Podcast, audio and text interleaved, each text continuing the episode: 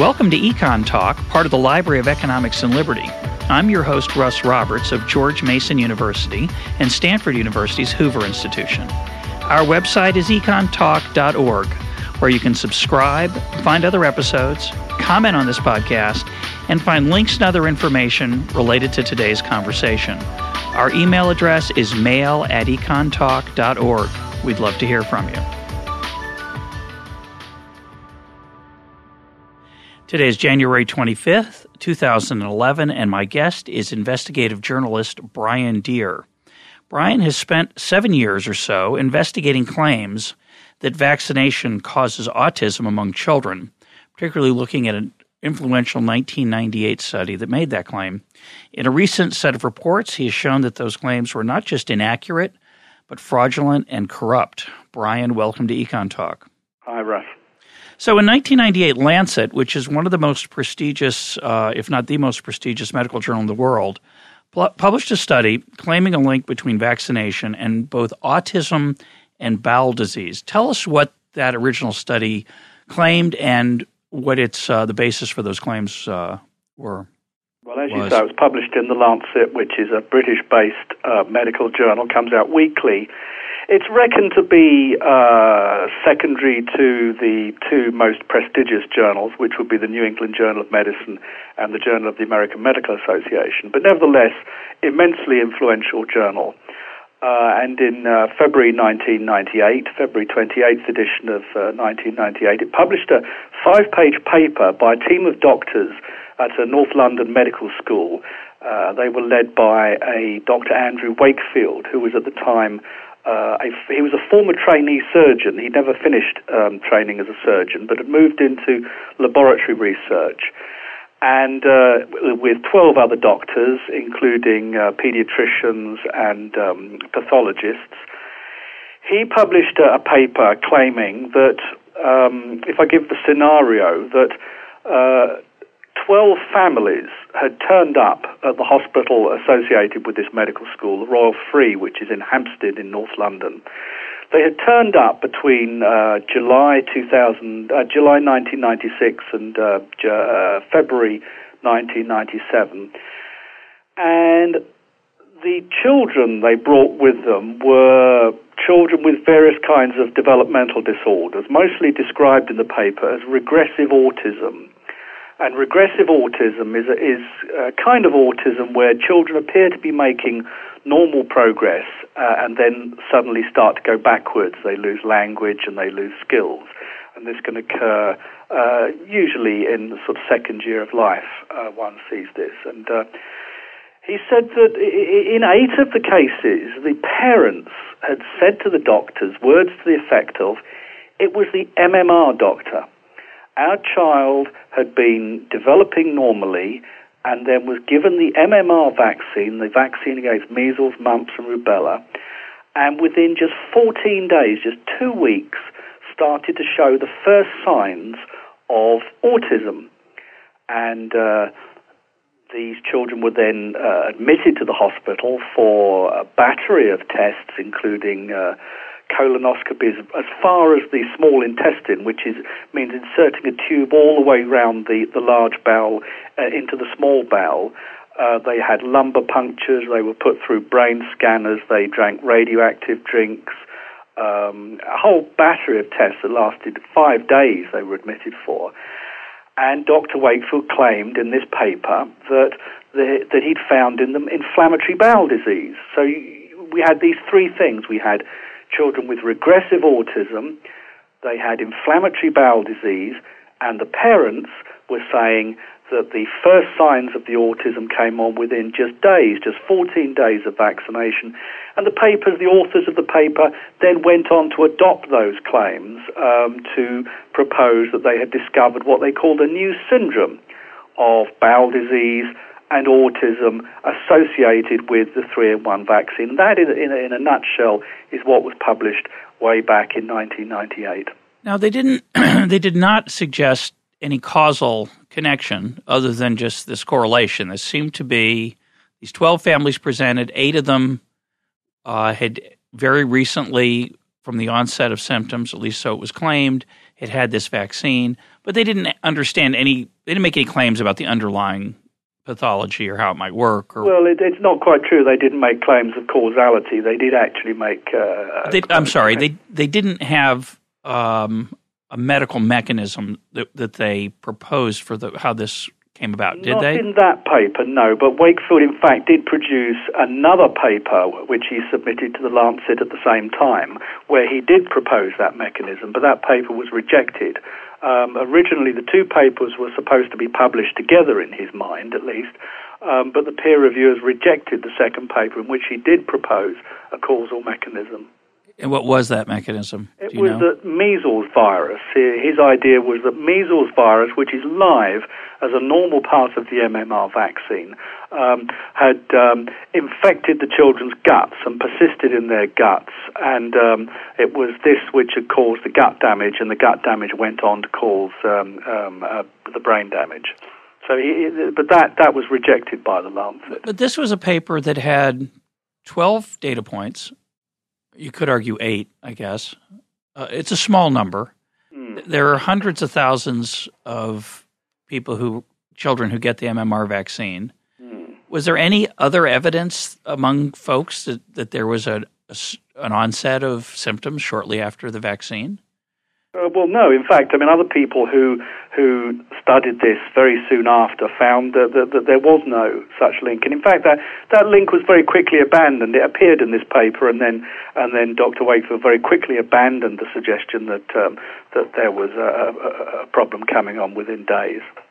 So the paper was published, and again, I'm sort of wondering why it was. Maybe we'll come back to that, but they published the paper, and it made quite a splash, I assume.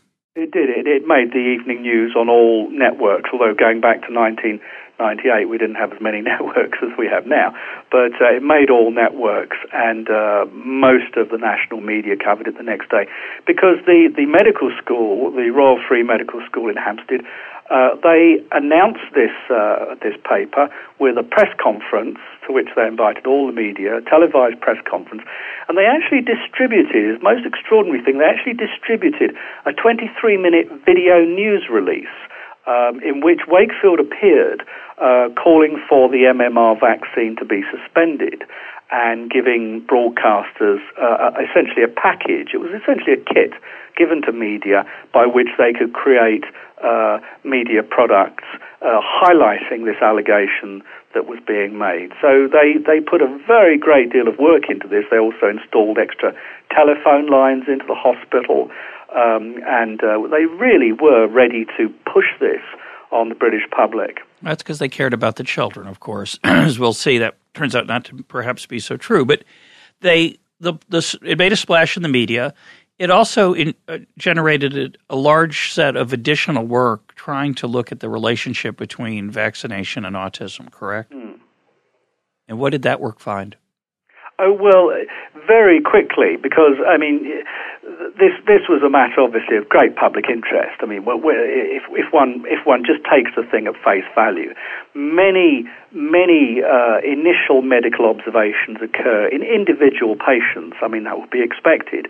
Here we had a suggestion that this was this was possibly a snapshot, if you like, of, a, of what could potentially be a hidden epidemic of, of, of catastrophic injuries to children. Because if this picture was being replicated at hospitals all over the world, um, that there were um, the, the, these injuries occurring within such a short time of M M R, then that would be an issue of great public concern. So not only was there the media response, there was also a response by government, uh, where the, the British government, through the British um, Department of Health, immediately uh, commissioned studies. Uh, studies were commissioned in other countries, other governments. The U S federal government commissioned studies. Independent uh, academic institutions uh, began studying this question. And they looked at, um, they did big number crunching to try and see whether uh, there had been an increase in the number of uh, cases of autism that corresponded with the increase in vaccination levels. They looked to see whether there was any new bowel disease in, in uh, autistic children that hadn't been noticed before. They looked at it in all kinds of different ways, and every single study that anybody ever did on this subject found not, not only no support for Wakefield's claims, but clearly uh, rebutted them. And against the, the, this was all being done against a background where there was an apparent increase in the incidence of autism, and so people were very eager to find possible correlates and ideally cause, causal agents, and this was a possible one. There'd been an increase in vaccination rates around the world, uh, so I think it, it appealed to people in a sort of back-of-the-envelope uh, way. But as you say, there wasn't any confirming evidence other than this one study. Was there any? Were there any studies done outside of the U K in, in America? Yes, there were studies done in Denmark, uh, studies run out of the United States, studies uh, all kinds of different groups of people. Science, medical science is very internationalized. So, so when one thing occurs in one country, you'll find people with similar interests will start studying the same thing in other countries, and then and everybody drew a blank. So they were they were kind of confronted with this situation. As the years went by, more and more studies accumulated, different pieces of research accumulated, which showed no association. Um, and yet there was Wakefield's work, and he did, it wasn't only this particular paper, although this is the most important. He also did subsequent publications, which also uh, worked very much along the same lines, which, which I wouldn't bore your listeners with going into, because one can, you know, get exhausted with going into these individual studies. But he, he so, continued to be a, a spokesperson for this, this theory, and obviously he alarmed an enormous number of parents. Yes. Uh, there, there's, you know, if you search the internet, the internet is full of, of anxiety about uh, autism and vaccination, correct? Mm, that's right. Uh, isn't the, uh, in, here in America, the standard uh, worry is the preservative that is used in vaccinations, uh, which I think has mercury in it. And there was well, a, yeah, thimerosal, which has now really been removed from children's vaccines, that's right. So, but that has nothing to do with the Wakefield story. Well, it, it sort of does, in the sense that, that uh, I don't want to sort of jump too far ahead of the tale, but uh, it, it sort of does have a relationship. Although, although the M M R vaccine has never contained thimerosal, because it, it was, it's a live vaccine. The three components are live vaccines, and thimerosal is a is a preservative that would kill the the the effective components in the vaccine. So M M R has never included that uh, component. Which vaccines ne- do include it? Uh, well, it, mostly it's been the uh, the dip- diphtheria, tetanus, pertussis vaccine. Okay. Also, um, um, the flu vaccine. Some some flu vaccines still, in fact, contain thimerosal, but most don't. So, it, but but mostly where where uh, the thimerosal was being used was in the um, in the old um, older vaccines against diphtheria, tetanus, pertussis. So let's go back to M M R though. So we've got an accumulating body of evidence that. Uh that there doesn't seem to be a relationship between the M M R vaccine and autism or bowel disease. Mm. We have Wakefield continuing to to make claims that it is based on his original paper and then some subsequent ones. Uh, how did you get involved? Where do you come in? Well, uh, when his original paper was published, I was in fact looking at uh, the controversy over the earlier vaccine, the D T P vaccine, because there had been a A great medical controversy over that, which had led in the United States particularly to uh, the drug industry basically saying, well, we're not going to produce vaccines anymore because we're being sued so much. Um, there was an epidemic of lawsuits against um, vaccine manufacturers in the nineteen eighties uh, following a program that was broadcast on C B S, uh, the C B S network uh, called Vaccine Roulette. Um, which also, incidentally, came out of the U K. The, the, the, the concerns over that vaccine came out of the U K. Um, and I just happened to be looking at that other vaccine at the same time that Wakefield's study was published in nineteen ninety-eight, purely by chance. And I looked at his paper and I thought, well, there's, there's something very odd about this paper. There's something that doesn't sit right, just reading it on the page. Um, and, and, and that was really based on my study of this other vaccine. But I said at the time, I'm absolutely not getting involved in M M R. And the reason I wasn't going to get involved in M M R is that journalistically, investigations into vaccines, if you want to do them in a responsible way, rather than simply go to government experts or go to uh, parents or go to various people with interests and just write down what they say or present the different clash of opinions, if you want to understand what the story is really about. They require an enormous amount of work because they, vaccine issues are so multidisciplinary. They can involve epidemiology, big number crunching uh, of, of statistics. It can involve, well, in the M M R case, it, it involves gastroenterology, virology, uh, uh, pediatric, developmental pediatrics. Um, and there's all these different areas which, if you really want to understand and know what you're talking about, you have to get on top of. And I said at the time, I absolutely am not going to get involved in another vaccine story because professionally, if you're a journalist, you don't want to get too associated with one thing or you become like the office expert, they say. In fact, the Sunday Times people were saying, oh, well, M M R, Brian Deer, he's our expert on vaccines based on what I'd done on, on D T P. So I said I was not going to get involved. But then in, in late two thousand three, um, one of the editors at the paper was changing jobs within the paper, and he was taking over some feature pages. So he wanted wanted stories that would fill feature pages. And he said to me, well, can't you do me an investigation? And I said, well, you know, what? And he came up with three or four different ideas. And um, and one of them was M M R. Uh, and I said, well, I, you know, I don't really want to get involved in M M R because there's a lawsuit coming up, and I've been involved in vaccines before. And then Uh, just by serendipity, the lawsuit was cancelled, and he just said, "Oh, well, just just do us a feature for I think I think I was supposed to spend about two weeks, maybe possibly on the outside three weeks on M M R." Mm. Um, coinciding best laid, with the tele- yeah, the best laid plans of mice and men gang after Glide. So you did, it was it ended up being a little more than three weeks.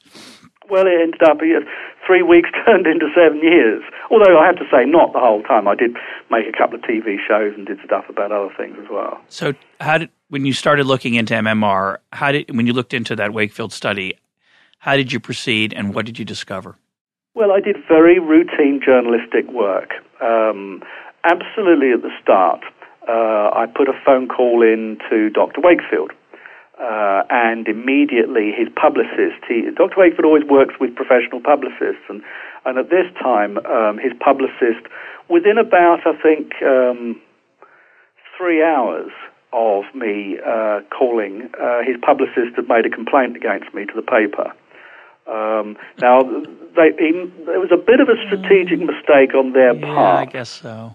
Um Now, the, the, the, the, the essence of the mistake is I am actually self-employed, um, right. uh, but I've worked for the Sunday Times since uh, nineteen eighty-one. Uh, that is my home. I was a staff reporter, I was a, a specialist, they sent me to the United States, and so on and so on and so forth. But I am self-employed. Uh, but they imagined that this somehow meant that I was some sort of outsider. And when they got onto the paper and started making complaints against me, they were making complaints against somebody who'd actually sat at the next desk to the editor, um, and someone who'd worked with the head of the legal department for, well, since we were all young together. So it didn't work, their complaint. Yeah, they knew you. They knew you. Um, I was a known, I was a known entity, and whilst I am regarded as being a, uh, quite a difficult and mercurial person, uh, I think it is true to say that I am trusted, and uh, they trusted me, and I think that was that was the first mistake that uh, Wakefield's people made, um, was to make complaints against me.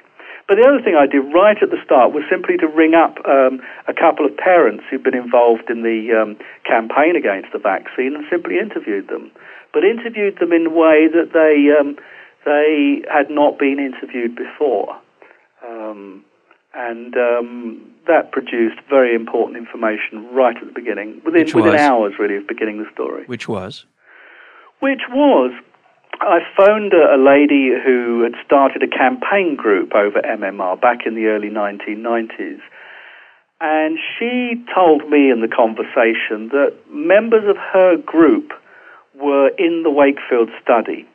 Uh, and in fact, she, she slightly over-egged it. She said they were all members of our group and they're all still in the group. So she was saying that the research subjects, these parents who had turned up at this hospital and made this very specific allegation that their child had been normal and then had received the M M R and within just days of vaccination was showing the first signs of autism.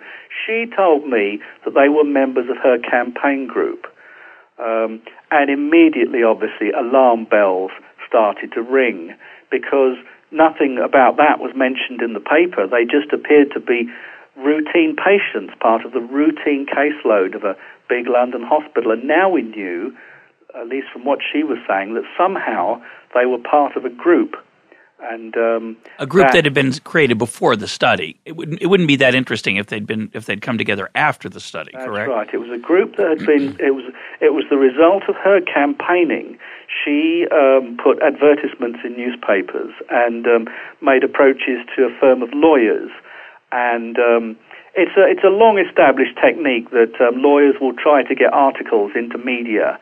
Uh, highlighting the subjects of their concern the, over which they wish to litigate and getting their names as lawyers in the papers. That way, members of the public contact them, and that's how they increase their client list.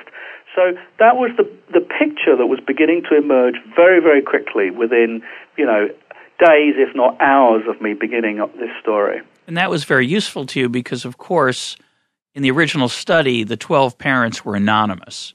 Uh, right. They were not identified. You had Originally, starting from scratch, you had no way of, of actually interviewing them, at least uh, to begin with, because you had no way of knowing who they were. That's right. But all of a sudden, they fell into your lap. Uh, I wouldn't say they. I wouldn't say the individual uh, individual uh, families fell into my lap, but the the principle that they that the the people who we'd been seeing in media, because all the way through that period, there were these families popping up in media saying, Uh, my child was vaccinated. You get they always had these wonderful Madonna and child photographs that would appear. Journalists love these kind of stories because yes, they, they have human interest. Yep. They have the you know everything yep. that you'd want as a journalist. And and I began to realise that these people who were popping up in media were one and the same people as those who were in the study, which appeared to validate their claims. And so, how did you you interviewed them? You said you learned you interviewed them in a way that they hadn't been interviewed before. Uh, what did you? How did you interview them, and what did you discover? Well, the, the, the key one was was uh, in the series of twelve. The key family was family two, which was the the it was the mother had been an uh, uh, it came out over a period of time. The mother had been a a long time collaborator of Doctor Wakefield's. And um, I simply went to interview, and in fact, I used my middle name with uh, editorial and legal approval from my from my managers.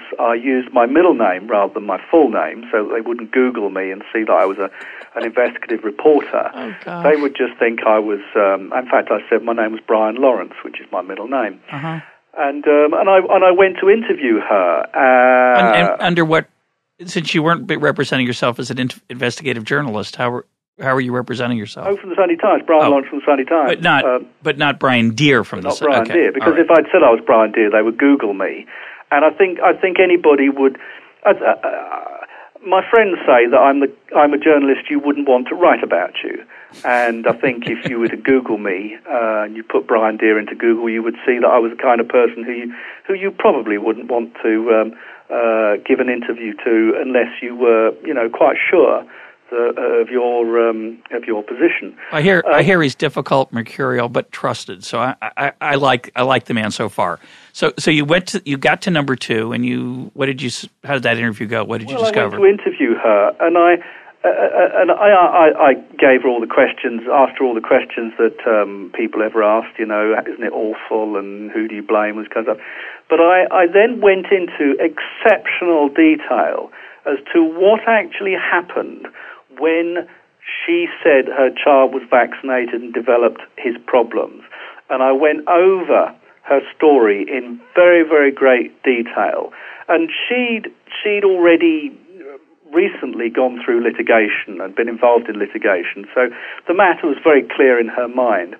And she told me a very detailed story, and I took her back to times and things. And you could say, well, p- people forget as the years go by, but you know, this is the this is the moment when she was saying that uh, her child's life had forever been destroyed. So Hard one to would have that. to expect that. Yeah, that this, kind of remember this, that. Yeah, she would she would have that in her mind. And I took her through it in very great detail, and, and it was quite clear that the story she was telling me uh, did not correspond with any. any case in the Lancet paper, in Wakefield's paper. There simply wasn't one. Um, and what it boiled down to in her case is that she had changed her story. She had told one story when she'd gone to uh, see Wakefield and his people at the hospital. And now she was telling another story, and the two stories couldn't be reconciled. And what the important difference was the length of time, I assume, that, that the symptoms... The, the difference was when when did the problems of autism first reveal themselves. And, and in her story that she told at the hospital, it was um, uh, fourteen days. She, she, in fact, set the fourteen-day limit. Um, but actually, when one went to her actual story, um, one would see that, that that was far from the case. What was she saying in that time? Well, in fact, it was months. We're talking months. So, so she moved it. She moved, and she'd moved it back. Well, she'd given one story um, which suited the paper, and she may have done so in complete good faith. She may have misremembered or whatever. Yeah, sure. But certainly, when she had the opportunity to study her child's records and be clear as to what the history actually was, uh, it was a, it was a different story. So that that was just one of the examples. Right, so that was one. Yeah, so you could yeah. say, well, she forgot, and and you could say a few months is still recently. It could still be a causal mechanism, right? That's still possible. Does well, it, does I, it... I can't think of why that would be the case. I mean, because if one was to say that, then just you could just just about say anybody, um, because children are all vaccinated at about that age. Yeah, well, um, but that alone wouldn't didn't refute the study. So what no. else? What what happened after that? That was early on, right? That's right. There, yes, and, and then in, over the course of time, I also spoke to other parents. I spoke to a, the father of a child from California. One of the twelve children, rather extraordinarily, had been flown five thousand miles from um, from Northern California to um, to this London hospital and had uh, been enrolled in this study.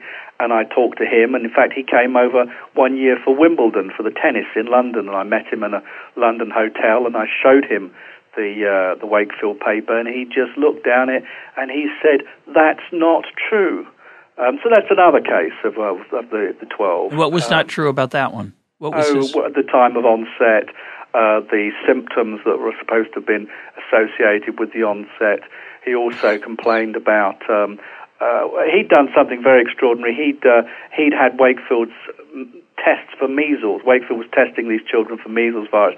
He'd actually got an extra sample of his child's um, biopsies, jumped into a taxi, driven across London to another laboratory and had them tested at another laboratory, and uh, where Wakefield was saying there was measles virus, the other laboratory, which is actually a very, very prestigious uh, international centre for virology, said there wasn't any. So, so that was a that was another one of the uh, of the families. And how did you find him?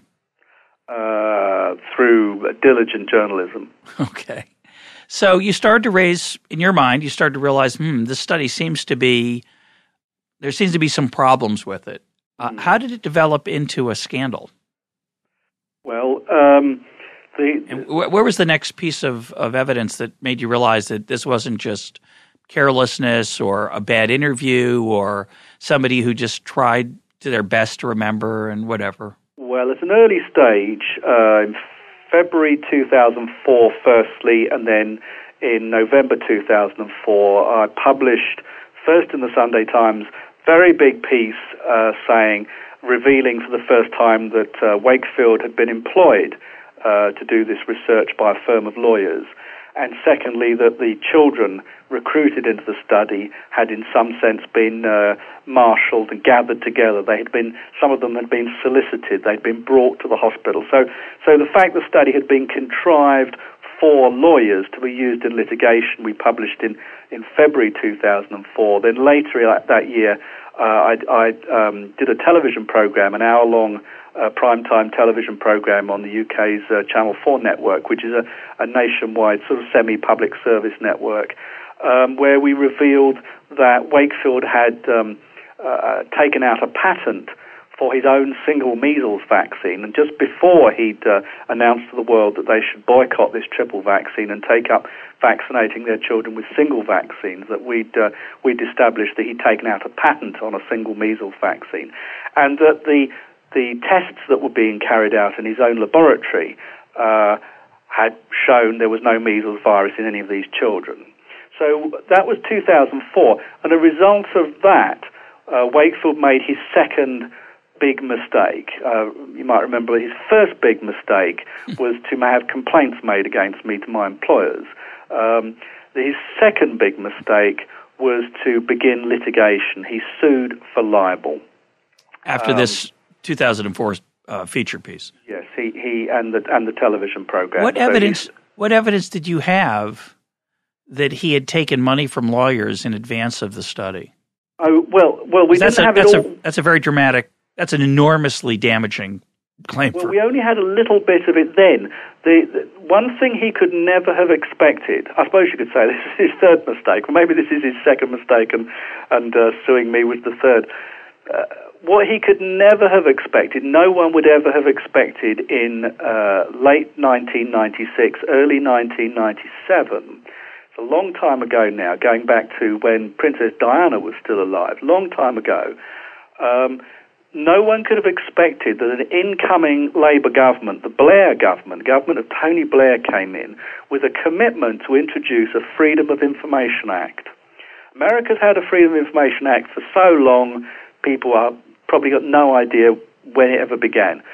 We had one that was introduced um, by the incoming Blair government, and it started to take effect in two thousand. Um, oh, no, it was it was enacted in two thousand. It started to take effect, strictly speaking, in two thousand four. Um, and because the government had told uh, public bodies to act as if the, the act was in force, I was able to get from public bodies the fact that uh, Wakefield had been paid.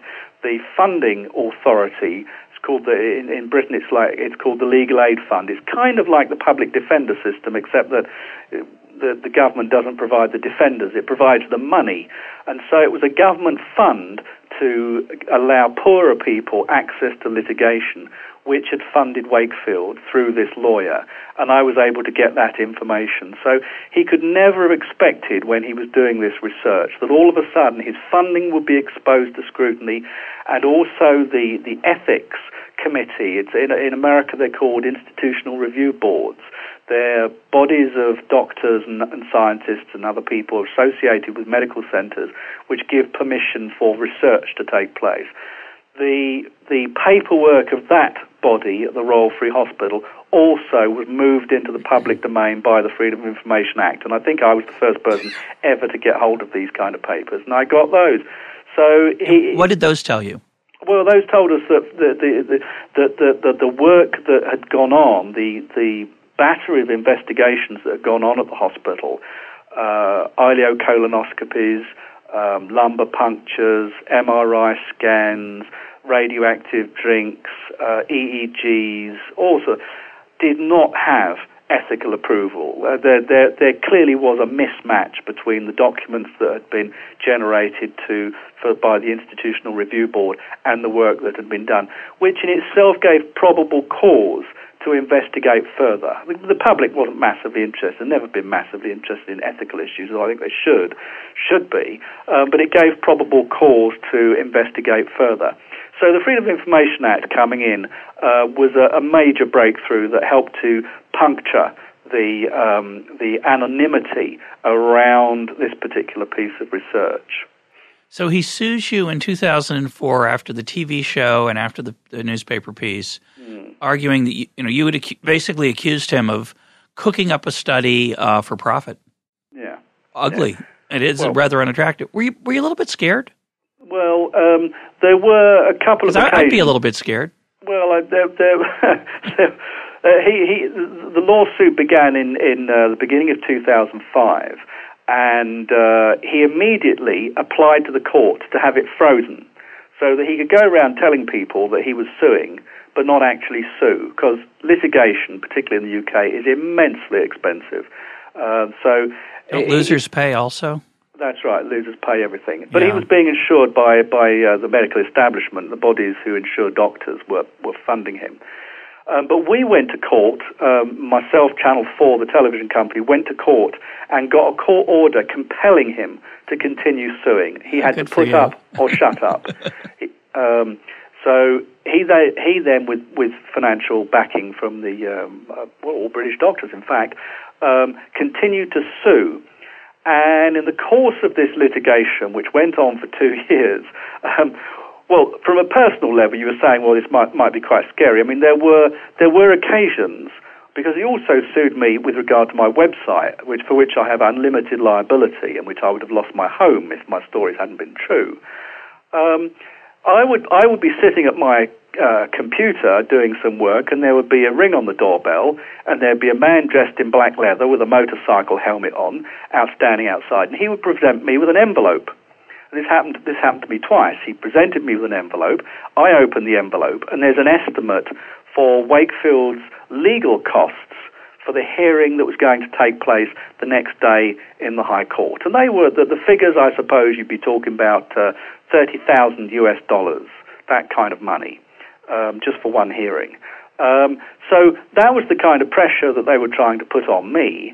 Um, but then. Uh, The next stage, uh, which was really very, very unfortunate for him, I think, is that we got a court order against him um, requiring him to hand over to us, hand over to our lawyers, I never physically took possession of them, the hospital medical records of the children.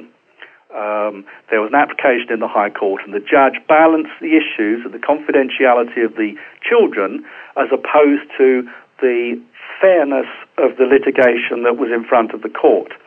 And the judge ordered that I be allowed to read the unredacted, with their names and all their details, medical records of the twelve children, which is, well, in fact, it was just eleven of them at the time. The American wasn't involved in this. The American case wasn't involved in this. Uh, so under strict supervision of my lawyers, with a lawyer sitting at the end of the table throughout, I sat in a lawyer's office and read the medical records of the children. Um, make now, your hair stand on end? Excuse me? Did it make your hair stand on end? Well, I, I'm, I cannot even say that. I, I, I'm saying, and have never said anything about what I read in those medical records. Um, the position is that they were disclosed to me in the course of litigation, and I may make no use of anything that I saw in those records or disclose anything uh, of that nature. Because as I was sitting there reading them, Doctor Wakefield's lawyers were in a taxi travelling across London to the High Court to disband the lawsuit against me. Um, and in fact, when I got home that night, uh, and I hadn't taken any notes with me or documents or anything at all, I went home, got home, phone rang, and it was my lawyer saying, "It's over. They've thrown in the towel." So I'm in a position where I've read the medical records of these twelve children, eleven of these twelve children, but can make no use of the content of them. However, I have to say, well, that I've, word. Talk, I've talked to my lawyers about this, it is a fact that it's impossible to unknow something. Once you know something, you can't stop knowing it. Um, it's, it, that would be unrealistic. Right. Um, so what I did um, was to ensure that I presented myself at the next opportunity where these medical records would, if you like, go on display. And those medical records would go on display um, at a disciplinary hearing which arose from my original stories. The British General Medical Council, which is the body representing, uh, it's like the regulator for all British doctors, like a medical board, but it's the whole of the United Kingdom, uh, initiated disciplinary uh, proceedings against Doctor Wakefield as a result of my initial stories. And between July two thousand seven and May two thousand ten, they had a, a public hearing which lasted for two hundred seventeen days, where, among other things, but mostly, these medical records were read into the transcript, into the public domain, over and over and over. Um, so I was able to be, be present throughout those proceedings, and the picture began to build up that these, uh, the stories, the true stories of these children could not be reconciled with what was published in the Lancet. There's simply, the mismatch was so enormous that you would begin to wonder whether you were talking about the same children. Um, and that information, which was laid out um, in public by, we call them Queen's Counsel, their senior trial attorneys. Um, there were five of them, plus all their junior lawyers and all their supporting lawyers, and a disciplinary panel of five, three of whom were doctors, would go through these records over and over and over, looking at precisely what was wrong with these children, what dates did they have their vaccinations, when did their developmental problems come on, did they have inflammatory bowel disease. And um, I was able to sit there as a reporter and, um, if you like, scoop up all that information and ultimately to present it to the public. So question, when uh, when using, uh, was it the Freedom of Information Act to get those unredacted records uh, as part of the legal case, when the High Court ruled that you were allowed to see those, so you're looking at them with the doctors, excuse me, with the lawyers, making sure you're not stuffing them in your socks um, mm. or elsewhere. Um, and the lawyers for Andrew Wakefield are racing across town to try to kill the lawsuit so that you won't be able to see them, presumably. Uh, what their motive was, we'll never know, but right. It was an uncanny coincidence. Yeah. What, that raises the question, why did Wakefield produce those records? Well, he had no choice. Why didn't uh, but, he destroy them? Because uh, they were well, very because, damning, evidently. Well, you, you see, the, the, the or why did he say they were lost? I, I can't find that was. Well, yeah, that was eight that, years ago, six years ago. That was whatever. Yeah. Well, I tell you, um, because the the disciplinary hearing, which the General Medical Council had brought, was already was already in play. They'd already started doing the work for that. So his lawyers were in possession of these documents. Oh, so they didn't have to go to him to get them. I understand. Um, they'd already got them for the for the uh, General Medical Council proceedings and were in their offices. And it's a, it, I mean, your listeners may find it hard to believe, but I mean, lawyers do work normally, and we hope mostly, to an ethical code. Well, if you get caught destroying evidence, you're, you lose your career forever. Yeah. It's, it's awkward. So, so they turned over to us, and I think uh, I think he was uh, he was very surprised. I don't think he quite realised um, that they would have to turn over those to us. And indeed, they turned over many many documents, extraordinarily incriminating documents that would would again be um, be read into the record of the General Medical Council. Um, so we learned, for example, that he'd been paid uh, that he'd been contracted by the lawyer for two years before the paper was published at a rate of one hundred fifty pounds an hour. Which is a lot was a lot of money then, and is much more now. Uh, so, and and ultimately he accumulated um, four hundred. The figure in British pounds was four hundred and thirty-five thousand six hundred and forty-three pounds plus his expenses, which at the the prevailing exchange rate we reckon was about three quarters of a million U S dollars. He was actually paid by the lawyers. So that information um, came over to us as well. But again, it wasn't information that we could immediately use. So we have a, a disciplinary hearing, and he loses, right? Mm, that's right. So what happens to him? Well, uh, in uh, January of last year, uh, he was found guilty of a raft of the most extraordinary charges. There were four counts of dishonesty. One was dishonesty in his research, research fraud on, on aspects of the way the children had been recruited for the study. There was a finding of dishonesty in the financial aspects of the study, if you like, financial fraud. Uh, then there were two counts of common lying, dishonesty, lying to other doctors who'd asked him, because, you know, when people first saw this paper, other doctors asked him, well, where did you get the money for this? And he lied about that. And another doctor actually had a big uh, a panel where a whole group of professors and experts and things had been convened in London to discuss his research. One of the uh, specialists there said, well, essentially, where did you get the children? And he lied about that. So he was found guilty on four counts of dishonesty. Then about a dozen counts of, if you like, causing children to undergo this extraordinary battery of invasive and actually quite hazardous tests uh, for no clinical reason and without any kind of ethical approval.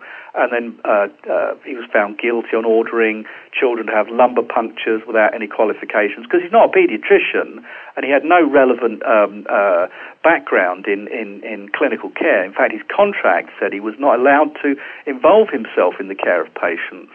Uh, so this great raft of charges was uh, found against him in oh. um, in January. And then in May of last year, um, he was ordered to be um, what we call struck off, which is to lose his license to uh, practice medicine.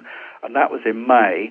And then on December twenty-first, uh, just last month, um, the final stage uh, occurred, Uh, when it was found that um, he was not appealing the decision, because doctors being as they are in the U K, if you're struck off, if you lose your licence, you're entitled to to appeal to the High Court. And he went round telling all his supporters that he was appealing to the High Court, this is all outrageous, he never did any of these things, the General Medical Council are working for the drug industry, I'm working for the drug industry, it's all an evil conspiracy against him, and he was appealing. But on December twenty-first, um, the General Medical Council recorded that he had not um, uh, pursued his appeal, and his what we call erasure, I actually rather like the word actually, he was erased from the medical record, uh, medical register, and he is no longer a medical doctor, and I don't think he ever will be again. I think not, um, although I like both those phrases. I like erasure and I like struck off. I think that has a nice uh, ring to it. Um, finality, yeah. There are yeah. two, um, well, a few questions now. Uh, you know, in economics, strictly on this program, we like to talk about the seen and the unseen. So the seen are the those poor twelve kids who got punctured and poked and all those things. Uh, but, of course, the unseen are all the children who either didn't get M M R or their parents who had anxiety about their vaccine. What was the impact of the study uh, on vaccination rates? Do we have any well, idea? Yeah, I mean, that's the one that people focus on. Uh, U K vaccination rates fell from ninety-two percent. In fact, they sl- started to fall just slightly before this paper, because Wakefield was going around telling everybody and appearing in television programs saying that the M M R caused inflammatory bowel disease. He subsequently went on to to abandon that, but anyway, he was saying that. But, and then this paper appeared, and the, the, the vaccination rates fell from ninety-two percent of children at uh, age two had uh, received uh, the vaccine down to eighty percent. And that was sufficient to, um, it, generally it's felt that, that pretty much nine out of ten children have to be vaccinated to stop um, measles uh, returning to the population and, and starting to spread in the population. So it fell well below the rate uh, necessary to keep measles at bay. And there were the beginnings of sporadic outbreaks of measles. In fact, measles was was um, was declared to be endemic again in the U K as a result of this. A couple of children died, which in the great scheme of things is not a lot of dead children when you think that, that I think still three hundred thousand children die of measles around the world. So, you know, the fact that two of them were British is perhaps not necessarily a headline except in Britain. Um, but, you know, people talk about um, infectious disease, but I, I think there's a, there's a, there's another group of, of, of people who were and continue to be horrendously victimized as a result of this vaccine scare. And these are the parents yeah. who believe that their child is autistic yeah. because they had them vaccinated. Right, and have guilt and can't, yeah, it's horrifying. Now, that group of parents, um, I mean, my heart goes out to them that they've been told this story, um, because when when and I've, I've come across this a lot over the years in, in journalism, and I can't I can't speak from first-hand experience. I can only speak from repeated uh, telling to me by parents. When when. People have a child, and it's the most precious thing in their life, and something they that is is so life transforming and central to their thoughts and their feelings. And they they the parents then perhaps find that their child, they think, well, perhaps their child can't hear them when they're calling them, or the child perhaps starts looking at their fingers all the time, or recoils from being touched, or starts to behave in an unusual way. Parents go on what I call the desperate quest. They go to their paediatrician, or, and then they go to specialists, and they go here and there, trying to find out what's wrong. And initially the paediatricians are very reluctant to say, oh, well, your child might have autism. The, the, the response normally is, well, you know, we just have to see children develop at a different, different rate. Yeah. And, and so they reassure. But when those reassurances are not borne out in fact, you find quite often parents become angry towards their paediatricians. Uh, they become suspicious, uh, and uh, they start to think, well, you know, what's to blame for this? What can I do? What's to blame? Um, and then along comes Doctor Wakefield with his, oh, it was the vaccine, it was the drug companies, it's, it's, you know, um, you've been, you've been uh, uh, subjected to some sort of conspiracy by government agencies, because it's all part of the thing is that the Centers for Disease Control are in on it, and the drug companies are behind it, and they knowingly. Doctor Wakefield, in fact, attended a Washington rally uh, in D C where he, he actually said not only that the M M R was causing autism, but that doctors, public health doctors involved in, in government and elsewhere, knew that the vaccine was causing autism and were covering it up. Uh, a most extraordinary allegation to make against members of the medical profession, which has been borne out by nothing in terms of evidence. No whistleblower has ever come forward. Nobody has ever produced any evidence other than uh, doctors throughout the world confronted with autism and confronted with allegations that perhaps environmental agents such as vaccines could be responsible, have done anything but their best to try to get to the bottom of these things. So he has, he has gone to these parents and told them that they have been victims of a wicked conspiracy which has injured their child.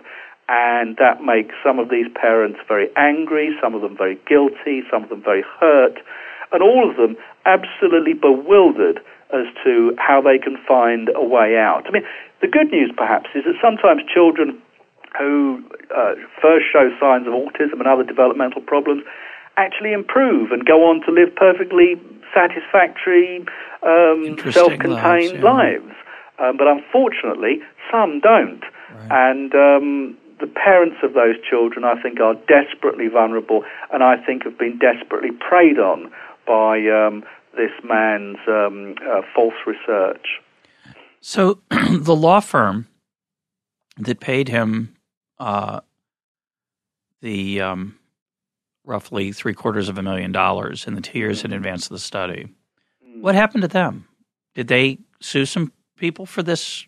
Oh, they, no, they sort of, well, they, they did start a lawsuit, but then after about um, eighteen million British pounds, which, oh, what would that be? I don't know. Um, for, uh, a lot of money.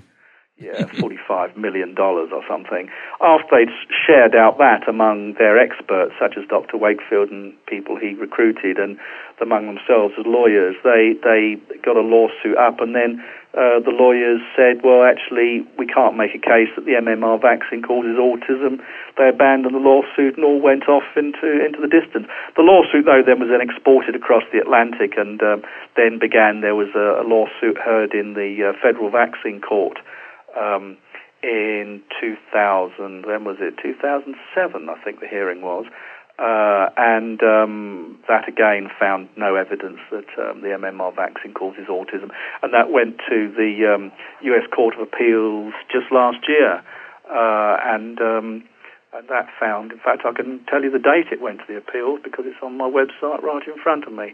Uh, uh, August of last year, the U S Court of Appeals uh, for the Federal Circuit um, uh, upheld the Um, the rulings that um, the M M R vaccine does not cause autism or bowel disease. Um, so so despite this investment, the law firm that, that created this um, this scandal, they made they just lost a lot of money? No, they made a lot of money. How? Well, because the, the government's Legal Aid Fund, in the U K, the government's Legal Aid Fund picked up the tab. They gave them eighteen million British pounds um, to... to develop this case, to employ lawyers, to employ experts like oh. Wakefield and other doctors. Ah, so that's okay. how they did it. Then the United States, in the federal vaccine court system, uh, even if the claims fail, uh, the uh, attorneys bringing the case get paid.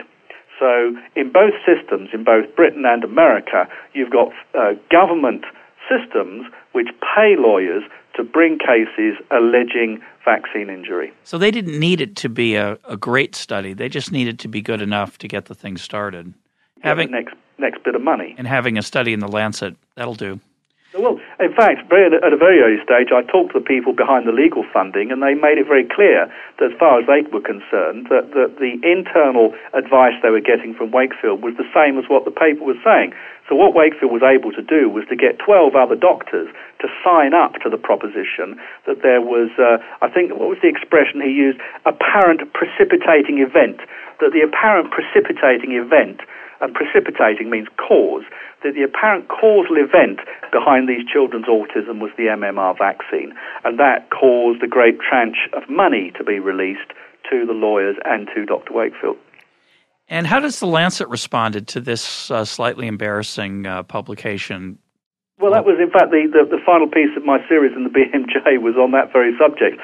I told the Lancet about all this. Well, I mean, I didn't have all of it because there are large pieces of the of the picture which I didn't have, and I certainly didn't have the, the, the clear evidence of fabrication which we have now. But I raised this all with the uh, the editor of the Lancet back in February two thousand four, and within forty-eight hours they denied it all, issued statements, and um, and hoped it would all go away.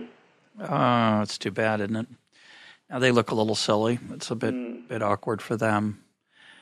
Um, we st- we talk a lot on this program about uh, science and the challenges of verifying science, overcoming our biases, the role of self-deception, uh, confirmation bias, which is very present in economics, and of course it's present in all all endeavors of, of human existence.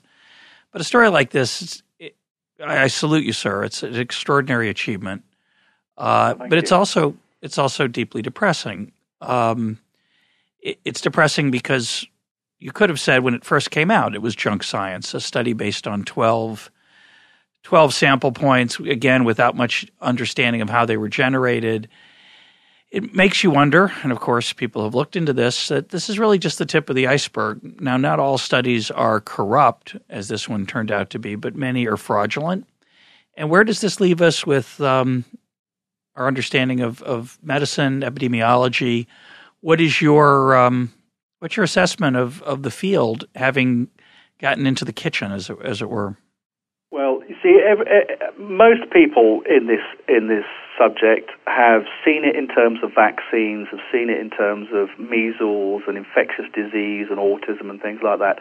From the start, I've always seen it as being an issue of the integrity of science. I always saw it as being whether this paper was true or not and how he could get away with what he got away with. And I think it is a depressing picture because uh, it took something, I think the final figures were, in the, it, it's been in the region of like ten million dollars it has taken to crack a case series of twelve patients. That's money in the General Medical Council hearing, in the litigation involving Wakefield, in journalistic fees, television production costs, and all this, all the stuff that's gone on around this. It's cost about ten million dollars to get to the bottom of this, this little case series of twelve patients. And, you know, the great bulk of science is not that interesting to the general public and therefore would not Uh, create the probable cause for a newspaper reporter to be funded by a newspaper and a television station to go sure. after this for such a long period of time and get all this investigative work done with, you know, government um, regulators and what have you.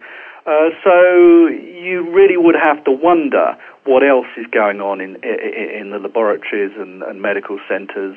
Uh, and and and the fact that Wakefield thought he was going to get away with it, and the kind of casual way that he went about it, leads me to think that he he he, he was working within a culture uh, within which um, that wasn't far from uh, from unusual. What he was doing wasn't far, well, let's say, wasn't far from extraordinary.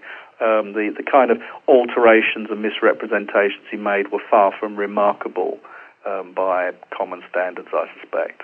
Well, the, part of it's the nature of of hum, human beings, as I mentioned, and part of it's the elusiveness of truth. Part of it is the nature of the publication process and the culture of science, as you as you mentioned. I, when I was Googling around trying to get background for our conversation, I came across a recently published study uh, that showed a relationship between autism and living near a, a highway, a major mm-hmm. highway. If you mm-hmm. lived within a certain number of feet of a major highway, you had, a, I think, a ten percent higher chance of getting autism. The authors were at least honest enough to report that their results didn't hold up if you live near a busy city street. So here's an awkward thing. They find a correlation, and they they're happy to opine on the source of the correlation. They say, and the causation. They say, well, there must be some chemicals in in gasoline and pollution and cars that cause autism. Well, it could be, of course, could be. But it's awkward for their theory that in their own results they don't find a correlation with major city street, mm. near, near living near those. So the authors explain, well, there must be different chemicals near those streets. Well, that would be one hypothesis um, uh, to explain the, the finding. The other would be that their initial theory is wrong, that there's no relationship, and it's just a statistical anomaly which is going to crop up, as we know, a few percent each time, and in a large enough sample, you do enough fishing, you're going to find correlations that are not causal. Mm. And so this uh, – I refer our listeners back to the podcast that we did with Ed Leamer, which uh, highlights the problems of these issues in economics, but it's clear that that these kind of uh, problems are widespread in other parts of uh, research. Yes, it's a, it's a, there's a – so much Texas sharpshooting around of people just taking a shot at a barn door and then painting the bullseye around the hole. Yeah. Um, that uh, it's it's very difficult to to get uh, clear evidence of uh, very much in the field of autism, because if there are environmental factors at work, there could be so many, or um, the, the, I don't know how many years it would ever take to test uh, the hypothesis for each one that we've got now. And the simplest hypothesis is that we've gotten better at detecting it, and that's the source of the. And we're aware of it, and that's the source of the increase in its its prevalence. But there could be other genuine underlying factors, of course. Mm. Uh, my my lesson, uh, what I try to teach my children, is to be skeptical of scientific findings. But um, it's hard for us, as you say. A lot of us, we're vulnerable, and we like good stories, and we like to be scared, and it's nice to come up. We like to think the scientists have the answer, because, I mean, to, from an ordinary person in the street, you think, well, if scientists don't have the answer, well, what's the point of them? That's right. What we have them for. And to discover that scientists actually don't have the answers, but are all sort of just um, putting forward various ideas for testing, and maybe eventually one or two of them will prove to be correct, is kind of a bit of a dispiriting, dispiriting view of the nature of science. And we have a lot of romance about it. We talked recently with uh, Bruce Caldwell about, about Hayek, and Hayek was very wary of what he called scientism, and scientism is the use of the language and tools of science to create a scientific impression that's not scientific. And again, this would be a, a prime case. Mm. Uh, what um, what are you going to turn to next? Are you stuck uh, being a, a vaccination man for the, um, for absolutely the foreseeable future? This, I hope. I absolutely hope that um, talking to you will be amongst the last things I ever have to be involved in in terms of vaccines. And I'm I'm not sure I really want to spend a great deal more time on long investigations, because you end up, um, uh, I don't know, there's a, there's a saying of the Buddha that um, the things that we dwell on become the shape of our minds. Um, and I'm kind of tired of the of the hunt aspect of it, and the the adversarial quality to investigative journalism, the extraordinary hours that have to be put into it to uh, to get anywhere, um, um, the complex legal issues that are always coming up. Um, so, I mean, I, you know, in an ideal world, I would um, I would find something that didn't require me to do more than write, you know, maybe a couple of hundred words in a piece, and um, you know, be cheap and cheerful and. Uh, about it all, but I have, I have a feeling that that's just um, the way I'm feeling at the moment, and it won't be long before something else comes along that uh, I get interested in and get drawn off into. Um, well, but, I, I, go ahead, sorry. No, I was going to say, I think probably what I need now is a holiday. Yeah. Well, I, for one, and, and thousands, if not millions of others, are grateful for all those hours you put in. Uh, Thank you. Striking a blow against fraud in this kind of situation is um, – it doesn't make up for all the the pain and and the losses that people suffered as a result of the fraud, but it is um, it'll open people's eyes down the road to lots of other things, I hope. Well, thank you. Let's hope. My guest today has been Brian Deer. Brian, thanks for being part of Econ Talk. Well, thanks, Russ.